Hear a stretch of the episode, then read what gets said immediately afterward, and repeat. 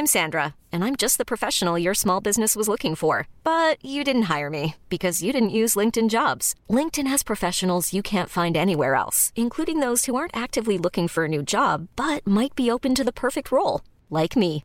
In a given month, over 70% of LinkedIn users don't visit other leading job sites. So if you're not looking on LinkedIn, you'll miss out on great candidates, like Sandra. Start hiring professionals like a professional. Post your free job on linkedin.com/achieve today. Hope you're enjoying another excellent and, let's face it, cerebral Blizzard show. I'm Pete Donaldson from The Ramble now. Just a note to say that if you are listening to this show on Sunday the 6th of October, we are playing Brighton, the Theatre Royal, tonight. So come down, ramblelive.com for tickets. Come and see us, Brighton. We'll have a right giggle. Di Stéfano, die geeft Puskás een vrij veld. Dat wordt een doelpunt. Ja, goal! Good evening. Was it then the most dangerous week in the whole history of mankind? I suppose it was. But I'll bet right. Mooi schot. Goal! Puskás! The dramatic Moscow broadcast of Mr. Khrushchev's order to dismantle Russian missile bases in Cuba took Washington completely by surprise. Het geeft het geluid duidelijk te kennen waar de spelers moeten staan. Tegen de paal! Hello everybody, welcome to Greatest Games on Football Ramble Daily in association with The Blizzard. My name is Marcus Speller. Opposite me, of course, is Jonathan Wilson. And on today's show, we have David Bolkova, author and commentator. David has written a number of books, including The 90 Minute Manager, Lessons from the Sharp End of Management, and most recently, The Greatest Comeback, From Genocide to Football Glory, The Story of Béla Guttmann. David, pleasure to have you with us. Pleasure to be here. David, for this episode of Greatest Games, you have gone for the 1962 European Cup final between the then holders Benfica and Real Madrid. Why have you gone for this game? Well, put simply, this was the pinnacle of Béla Guttmann's career in 1962. He'd won the European Cup the year before as coach of Benfica, and he retained it in 62, beating Real Madrid. Real Madrid had won it for the first 5 years.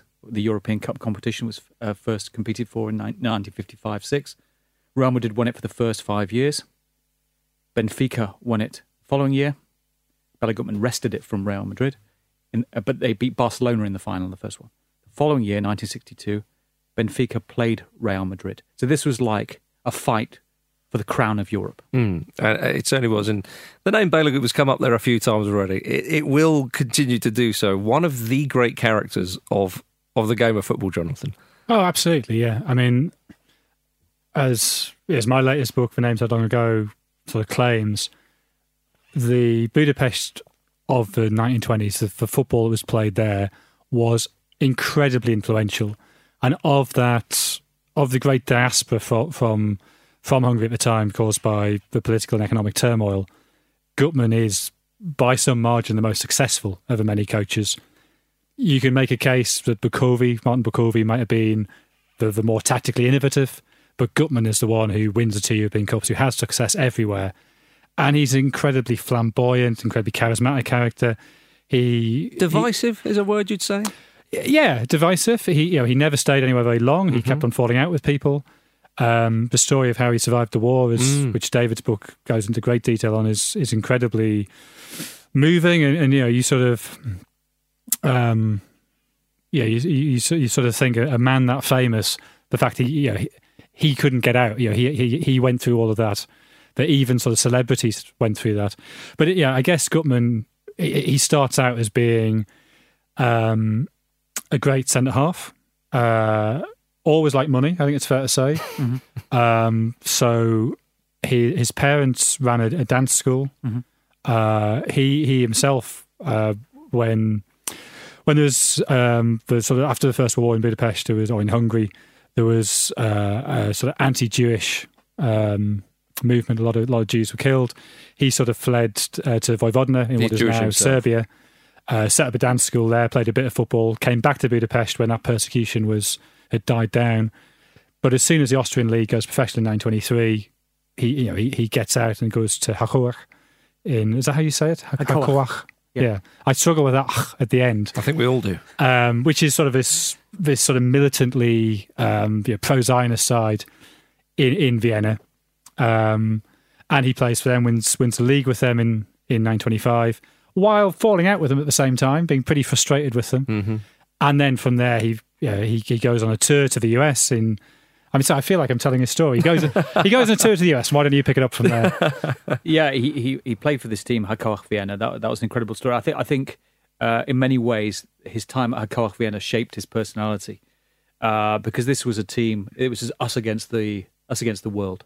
No one likes us. We don't care. In the Millwall phrase, the anti-Semitism in Central Europe was obviously huge. We're talking 13 years. When Hakoah won the league, that was 1925. 13 years later, they have the Anschluss when the Nazis marched into Austria with the population lining the streets, cheering as they entered, where Jews were made to go on their bended knees and scrub the pavements, to cheering crowds, where in November 1938, during the Kristallnacht of November the 10th, 1938, a night which really heralded the beginning of the Holocaust. 92 of the 93 synagogues in Vienna were destroyed. All the books brought from those synagogues and burnt in these medieval bonfires. Again, to cheering crowds. Just 13 years before this, as Jonathan says, very proudly, Jewish Zionist football team had won the Austrian League amidst this great hostility. And Béla Guttmann, I think... It's worth saying they win the league in the most implausible circumstances, with their goalkeeper getting injured, playing up front and scoring the winning goal. Well, that's right. I mean, forget Sergio Aguero. In the last minute in 2012. This is the most dramatic league win of all time. The goalkeeper was injured. There's no substitutes. He puts on a sling, goes up front, scores the winning goal. Amazing. Yeah. So... this us against the world mentality, I think, really, during Guttmann's formative years, really shaped his character. He went from Hakoah Vienna and he went to United States of America, where he played during the golden era for American football between 1926 and 1932. And he also made a huge amount of money in the United States running illicit nightclubs, bars. But after the Wall Street crash, he lost all his money. One of the many ups and downs in Guttmann's life. Yeah. And it's so important to talk about Guttmann in the context, as you already said, but as well, survives the Holocaust, obviously, unlike his father and his sister who are killed in Auschwitz. Well, I think it's worth saying as well that he comes back from the US. Yeah. And he tries to maintain a playing career, realises that his legs have gone. Mm-hmm. Begins coaching, and he has the chance to leave. He has a visa to go to the US. Well, that was going to be a question. As you say, the Holocaust and all that horrible history, but why didn't he leave, do you think, David? He sticks around Europe in that time and amazingly survives the Holocaust. That's right. Well, you've got to imagine the situation in 1938 when Austria is invaded. Jews all over Europe were desperate to get out and to protect their children, to get out of Europe. And there were queues going round the corner from the consulates, from Western consulates, trying to get visas. But the Western countries, America, Britain, refused to let them in. The British, who controlled Palestine, would not let the Jews into what they perceived to be their homeland. So they were stranded there. Béla Guttmann, however, I think because he spoke good English after his 6 years in the 1920s and early 1930s, got one precious visa of only 800 or so awarded to Hungarian nationals in 1938. And he goes to New York and he tries to set up a football team there or a new football league. Football had died since the great era a few years before. And he tried desperately to get the whole thing moving again, but the Depression had really set in the United States. Recession. There was no interest in football. Well, I think it's sort of worth slightly expanding on that. That a lot of the fans of the early teams of the late 20s had been from textile factories And those are the jobs that are really badly hit by the Depression. So that, fans literally cannot afford to buy the tickets. So all the entrepreneurs who've been setting up these teams and arranging tours, and there's tours all over the place, which we mentioned when we were talking about the Tel Aviv derby, we talked about these great tours. They stop because the money dries up.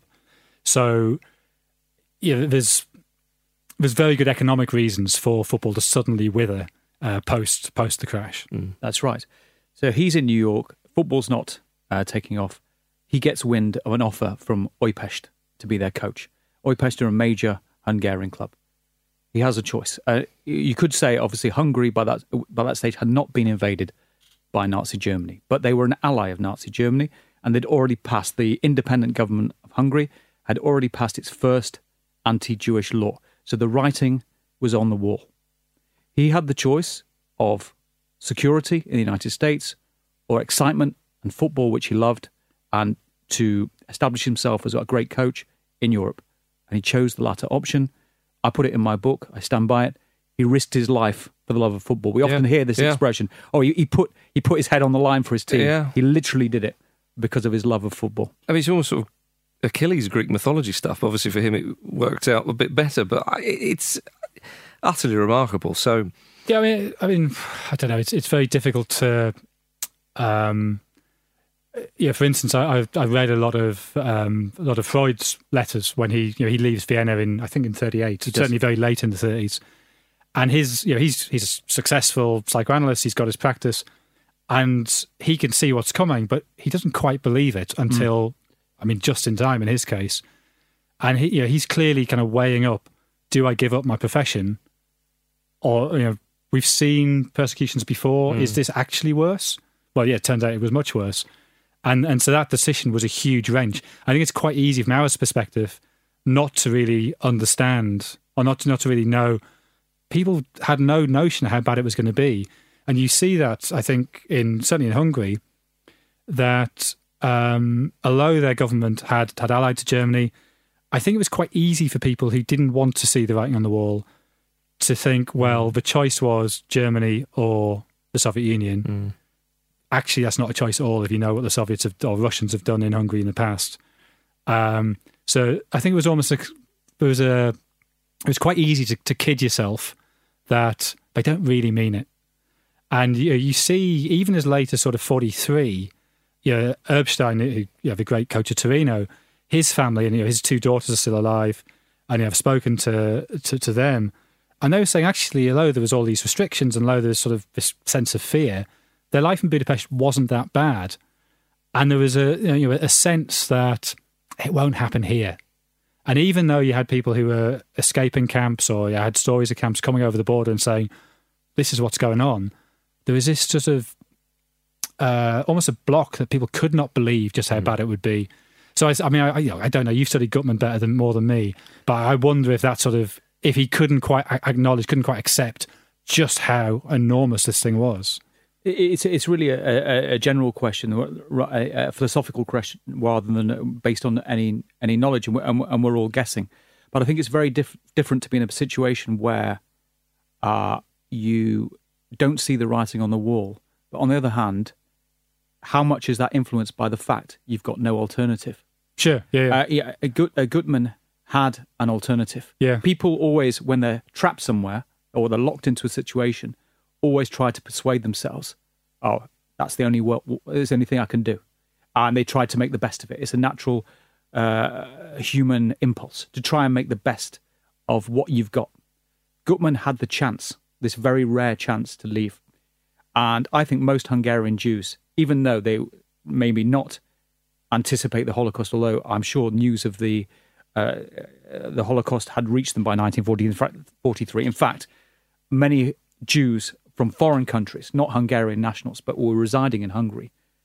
Several thousand, I think up to 20,000, were sent over by the Hungarian government in 1941 and were all shot by the Nazis and the Ukrainian helpers. And Hungarian Jews will have known all about that, and they will have known... Well, and there was, although the deportations don't begin until May 44, after the German invasion, which is, the end of March 44? March 19th. The Germany invades and basically invade Hungary because Hungary have seen what way the war's going and they're trying to negotiate a separate peace. So even though the deportations to Auschwitz don't begin until then, and sort of, you know, the horror of the Hungarian Holocaust is it's so efficient by then that for between I can't remember the date, but beginning of May and July the 9th, there's one Hungarian Jew killed every 11 seconds. It's about 800,000, I think, in total. During that period, it was 437,000. Yeah, it was about 8,000 a day transported to Auschwitz. But there was still Jews had to report to work details who were being sent to these battalions, the sort of labour battalions in Ukraine, where horrific atrocities were occurring. So you're one of the great... Shibby Brown, one of the great MTK players of the 20s, dies in a work camp in Ukraine, where we don't even know when he died. We have a month, but yeah, he just disappears essentially, and that was not an unusual experience. Sure. And look, at the start of this, just to kind of bring it back, we talk about Benfica beating Real Madrid, and all that chat that you're just saying, this awful history.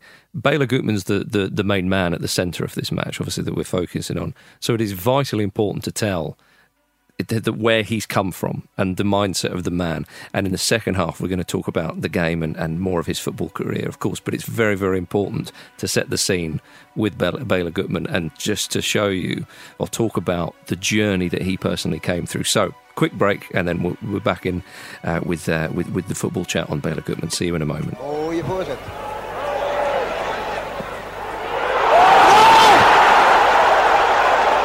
Puskás. Oh, wat een mooi doorgegeven. Puskás, kans om te schieten.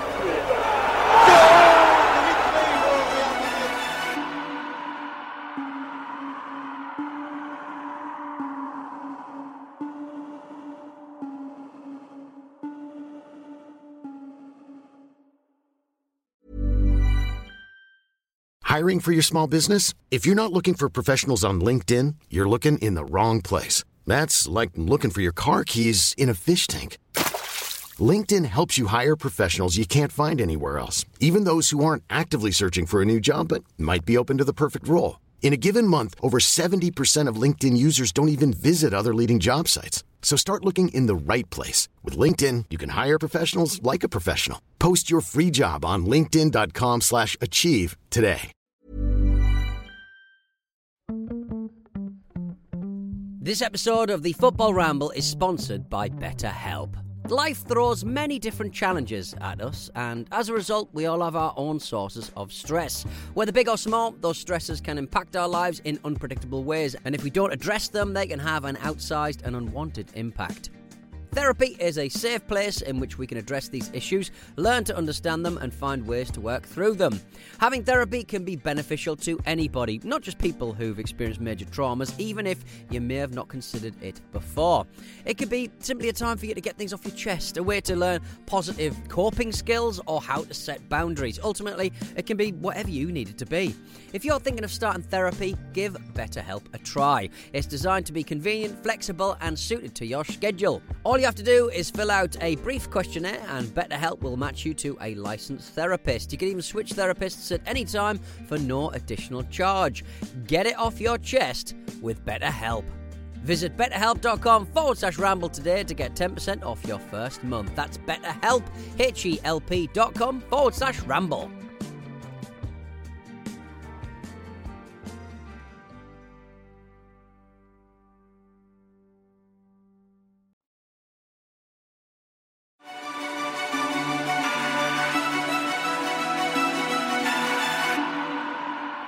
So we've set the scene with Béla Guttmann. The war's over. He survived the Holocaust. Well, I mean, we should. I mean, I know the time is against us. We should briefly say how he survived the Holocaust. Okay. So basically, his fiancée, her brother, ran a hairdressing salon, and he hid in the attic, essentially, and would walk about on boards so that he didn't leave footprints in the dust. He was a very restless man, I think. So. It seems to be quite difficult to keep him in the attic, that he kept on nipping out and having various scrapes. Yeah. And then eventually, once the deportations have stopped, he obviously decides it's... safe to come out. Well, I don't think it was safe to come out, but I think he made a decision that it was less dangerous to report to one of these work details than to risk being caught, because to be caught then would be certain death, whereas at least a work detail, there was a greater chance of survival. He ends up slightly oddly working with Erbstein, who goes on to coach Torino, and they escape together. Yeah, escape together. And Jonathan talks about it as a work detail that they're often described as labour camps. This is not a 9-to-5 job. Many people died. It was a slave labour camp is the best way to describe it. Mm. Okay. But they softened the ground underneath the window. They were living on the first floor of the barrack. Yep. They softened the ground underneath the window. There was, I think, 5 of them. There was an actor, yes, Saul, can't remember his surname.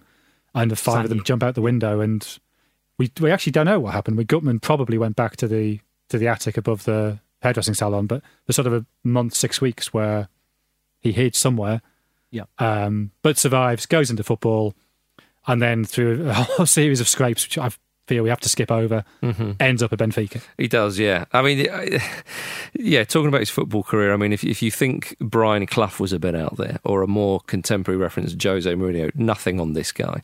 I mean, the famous expression, the third year is fatal, came from Béla Guttmann, of course. So, but he had quite a bit of success where he went. But I mean, there's certain stories of him, wanting to sub off one of his players when, of course, you didn't have substitutes, so he'd rather play with 10 men than. Well, I mean, that's very relevant because that's when he fell out with Puskás. So he was coaching Kishpest, which is Puskás's team. Puskás's father had been his predecessor. And there's a game when he feels one of the fullbacks is playing too aggressively, wants to take him off at half time. Yeah. Puskás says, don't be ridiculous. We're playing with 11. Yep. At which he storms off and gets banned by the Hungarian FA for breach of contract. So he and Puskás fall out, and of course Puskás is playing for Real Madrid in this game. Yeah, and although it should be said they had subsequently made up. Yeah, but I mean, David, Béla Guttmann's career in football is full of all these stories of falling out with people and these kind of erratic, kind of slight mad behaviours. But when he finds himself at Benfica, which I believe is where he stayed around the longest in terms of his career, he was always 1 year there or 2 years there, and all around the world, from Hungary, Switzerland, Brazil, incredible globe-trotting career. But he comes to Benfica in the late 50s, having just won the league at Porto. Of course, they're great rivals, but he goes to Benfica. And am I right in saying he sacks 20 first-team players, something like that, immediately? Again, this is not Brian Clough, you've won all your medals through cheating and you can chuck them away. He absolutely guts, no pun intended, guts the team and promotes a load of youth players. And this is, people must think, what on earth is going on? And yet he manages to halt Real Madrid's dominance of the European Cup, which is no mean feat, Jonathan. Yeah, and the player he brought in for this final, he didn't play in 61 final, is Eusebio. Yeah. Which is, I think, the way he signs Eusebio is a great example of how he worked. He was in a barber shop. He met a player called Carlos Bauer who'd played for him at Sao Paulo in Brazil, and Bauer was on his way back from Mozambique and sort of said, "Oh, I've just met this player. You've got to sign him, he's brilliant." And Eusebio was already lined up to join Sporting. And Guttmann sort of nips in, signs him, and it turns out he signed the best player in Europe. Yeah. He had that decisiveness, he had that sort of, those connections, he had the network. But he was clearly kind of a hugely sort of inspiring figure. And you see throughout his career, the pattern is he inspires his team for a year, 18 months, and then they begin to tire of him. That's why I think people make the Jose Mourinho comparison. There's a lot of differences between them. Sure. But that idea of a very inspirational figure who eventually becomes wearing. Well, he has to be some sort of very intense bloke. But David, that sacking of the 20 first team players that was in Benfica. I mean, what's the mood of Benfica when he arrives? Obviously, he's just won the league at Porto, so he jumps ships and goes to Benfica. Then makes this huge decision. What's the lie of the land there when he's at Benfica and all that's kind of going on? Well, let's put this into context, because this is the time when Béla Guttmann was at his most supremely self-confident. Yeah. This is the period, that 5 or 6 years, where everything he touched turned to gold. Mm. So he'd won the Paulista in Brazil, the regional Brazilian league with Sao Paulo. He then comes to Portugal, and is hired by Porto, and he wins the league in his first season there. Only the second time in 20 years they'd won it. Then he gets offered a job by Benfica, And to put this in its, again, in its footballing context, Portugal was at that stage, I would say, a minor footballing nation. No Portuguese team had got past the first round of the European Cup in the four or five years since its inception. Portugal had never qualified for the World Cup. In fact, in the qualifying rounds for the 1958 World Cup, they were knocked out by little Northern Ireland. This is where Portugal was. Okay, so he took over at Benfica in 1959. He's also handicapped by the fact that Benfica, much like in a similar system to Athletic Bilbao or Yorkshire cricket, for example, in the olden times, you could only sign players from Portugal or the Portuguese colonies, Angola, Mozambique, etc. So he was hamstrung by that. But he said to the chairman, when he took the job at Benfica, I'm going to win the European Cup. And if I win the European Cup, you can give me 200,000 escudos as a bonus. and the chairman looked at him and said, well, you can have 300,000 if you like. I don't care. So he was at his most self-confident. He comes in, much like Mourinho in his real pomp. Mm. Total self-confidence in everything he did. But that self-confidence suffused around him, where everyone, the players, if he said jump, they would jump, because he'd done it in the last couple of years. He had that aura around him where they really believed in him. This is gold for a coach. Mm. Ferguson had that, particularly in the later era stages of his career, when they won the league with United in 2013, with probably a team which would finish 5th or 6th now. You know, the managerial influence is at its greatest when the manager has that self-confidence. So he got rid of all these players. I'm not working with 35 players. I'm working with a cohesive unit of players that I can have the most influence, shaping their play and motivating them as individuals. Man. So, yeah, Jonathan. Should we begin with the game, finally? So, this is a sort of ageing Real Madrid team. So you got Puskás, who's 35 by then. You got Di Stéfano, who... also 35. Yeah, also 35. So there's a lot of the remnants of the late 50s team. This is not a team quite as good as the late 50s team. But nonetheless, 18 minutes in, Di Stéfano, long ball over top, Puskás runs on. Puskás, I have to say, moving quicker than I've seen him move in any other clip I've ever seen of him. Looking svelte. Yeah. Certainly compared to how he'd been 2 years earlier in the famous final when Real Madrid beat Eintracht Frankfurt. And he scores the goal. 5 minutes after that, 23 minutes gone. There's a sort of...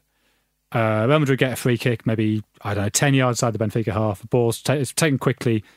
Puskás has got space to turn, whips the shot in. Costa Pereira, the Benfica keeper's maybe slightly slow to get down. 23 minutes in. It was a hell of a hit, though. Oh, yeah, look, he strikes it beautifully. Yeah. It's a great strike. Bounces awkwardly in front of the keeper. I'm giving the keeper the benefit of the doubt. I think you've watched too many old videos. I think you've gone soft. But so halfway through the first half, Real Madrid are 2-0 up. 2 minutes after that, there's a free kick tapped to Eusebio. He sort of gets the ball caught under his feet slightly, but still gets this sort of little toe-pokey shot out. Hits it quite hard. Eric Ascian, the Real Madrid keeper, can't hold it. Ball bounces loose and it's slammed in by Jose Augusto. So it's 2-1. It's a great game. It's sort of... Oh, it is. It's a very... I always think when you watch football from the 60s, you can pretty much have a guess at whether it's the first half of a decade or the second half of a decade, because something around 65, 66 is when the game changes. Mm. And this is just before Catenaccio comes in. This is very much the old football. And that, I guess, is what Guttmann represents. Benfica equalise on 33 minutes.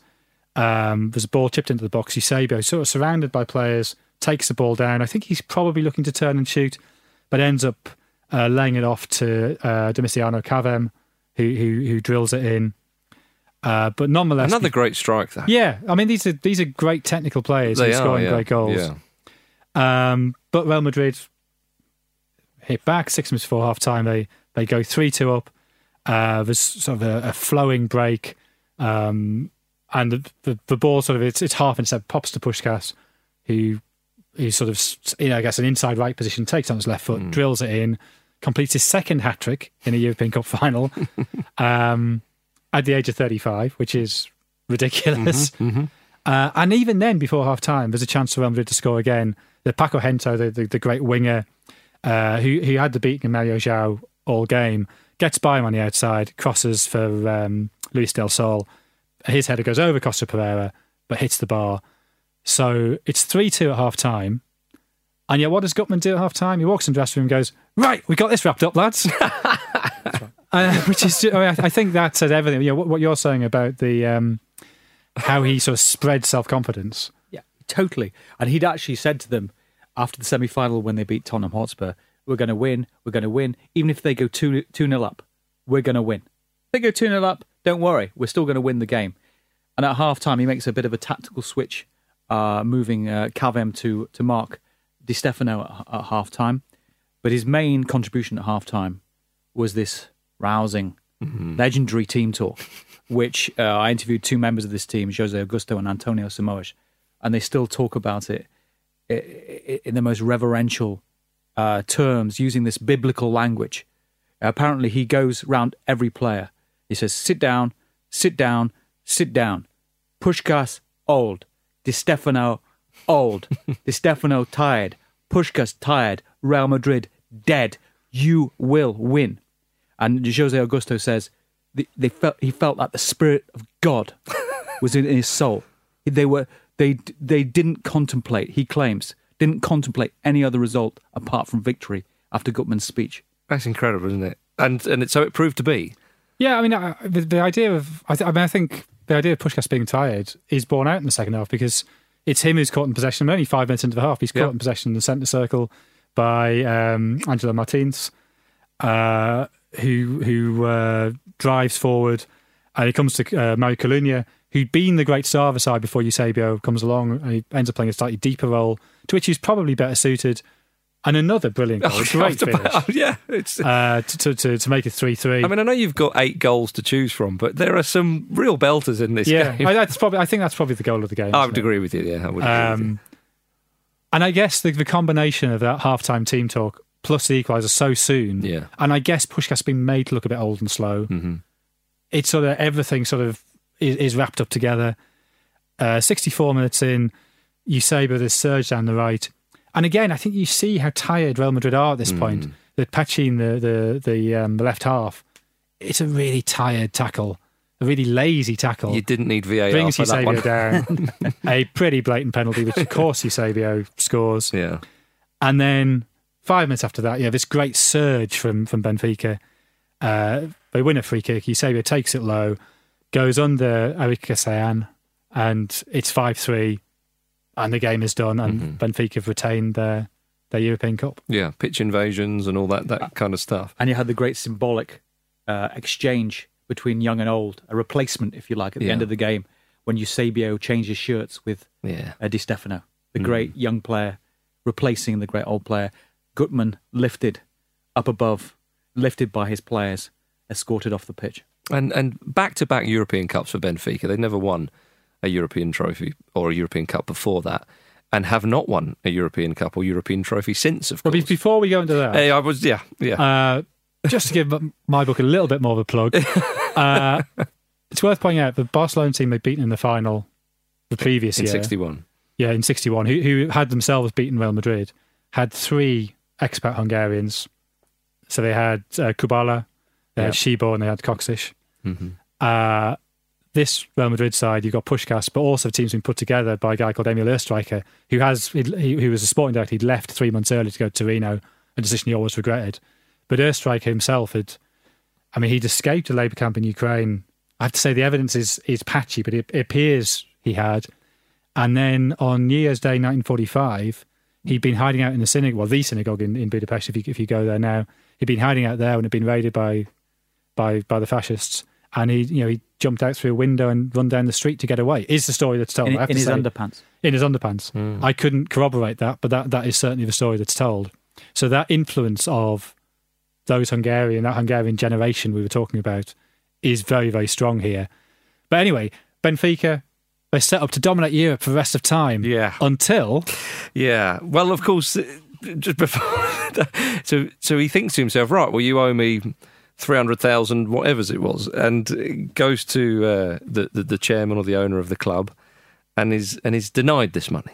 That's right. He wanted more money. He'd been asking for more money for several weeks. He'd already told the European media that he was going to leave, but obviously if they'd have offered him what he wanted, he probably would have stayed. It's such a successful thing. I mean, Guttmann offering to threatening to leave was a pretty constant... Yeah, exactly. So if they'd have offered... Even as a player, he was always threatening to leave. I mean, if you go back to him in Austria at Hakoah, he was always mouthing off to Hungarian press of, oh, they don't listen to me anymore, they've changed their style of play. Mm. Yeah, him threatening to leave was not unusual. Yeah. However... That's right. So he had this offer in his back pocket from Peñarol, who were the world club champions. In Uruguay. From Uruguay. So he decided to leave. And then if you look up Guttmann on the internet, certainly until my book came out, I think definitely the most... common thing you read about him was this curse that he in 1962 was alleged to have said to the board when they wouldn't give him any more money. He says, okay, you won't give me any more money, I'm leaving, but not only am I leaving, but you, Benfica, will not win another European trophy for 100 years. And since that time, they've been in 8 finals, European finals, and have lost every single one. But just to qualify that, I researched this, and Benfica research department helped me with it, and they couldn't find any evidence that he actually said that. The nearest he came was in 1966 when he said, nobody will take away from me the 2 European titles that I helped to win and nobody else has won and never will win. That's the closest he came to that. So it's still, I mean, while the origin myth is pretty murky, yep, this is believed to the extent that in 1990, when Benfica get to the European Cup final and play Milan in Vienna, Eusebio goes and prays at Guttmann's grave to ask sort of forgiveness. Please let us win this one. Well, I was going to say, so now that seems quite a futile thing to do. Totally. He prayed. He knelt down before Guttmann's grave. He begged, but Guttmann wouldn't listen. Yeah, clearly. And Milan won 1-0. It has become a psychological issue for Benfica and for the club. Yeah, they've lost a couple of penalty shootouts. Well, they lost to Chelsea in 2013, Europa League final. I mean, they battered Chelsea and then Ivanovic got a header from a corner late on. Should have won that game. Yeah. And Seville beat them on the penalties. And PSV Eindhoven, I think in 88, was it European Cup final? So, so this curse has generated... I mean, it's so much mythology about Guttmann. I mean, that statement you made before, that Guttmann, again, is so well known for, the third year is fatal. Yeah. Well, he might have said that early on in his career. He wouldn't have said it late on in career because he only did one third season and he won the European Cup. So the third season was not fatal for Béla Guttmann. Sure. Fatal for Benfica, as it turned out. But in the end... Indeed. David, it's been an absolute pleasure talking to you about all this. Great to focus on Béla Guttmann. So, I mean, a life less ordinary, of course, but... a phenomenal influence on football and all the rest of it, and far more beyond that. But yes, thank you, David. An absolute pleasure, Jonathan. A pleasure as always. And thank you, ladies and gentlemen, for listening to Greatest Games on Football Ramble Daily in association with The Blizzard. Of course, if you want to hear more stories like that, go to theblizzard.co.uk. And do not forget, at Football Ramble Daily, we're here Monday to Saturday, so subscribe to make sure you never miss a show. We'll see you next week.